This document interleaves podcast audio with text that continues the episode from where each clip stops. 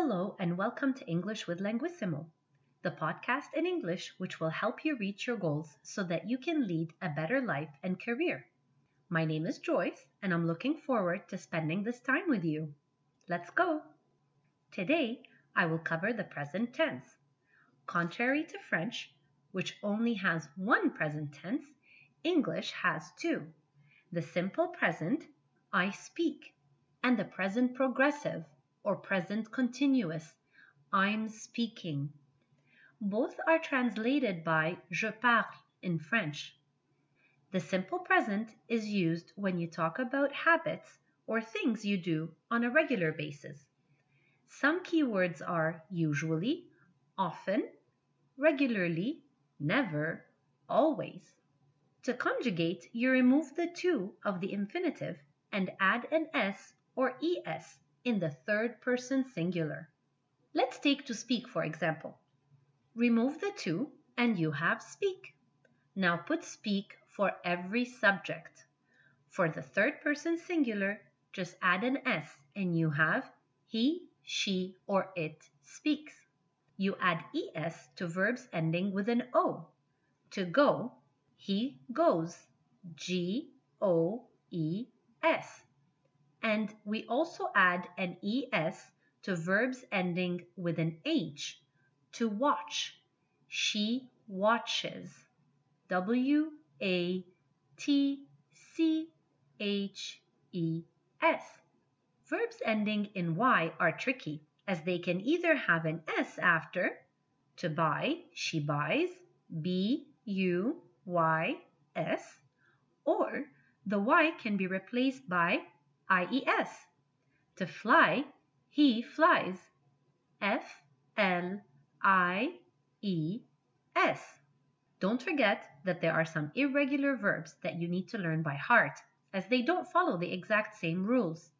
The present progressive or present continuous, on the other hand, is used when someone is in the process of doing something.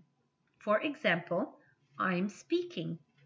First, you conjugate the verb to be in the present. It is now called an auxiliary. Then you put the verb without to and you add ing.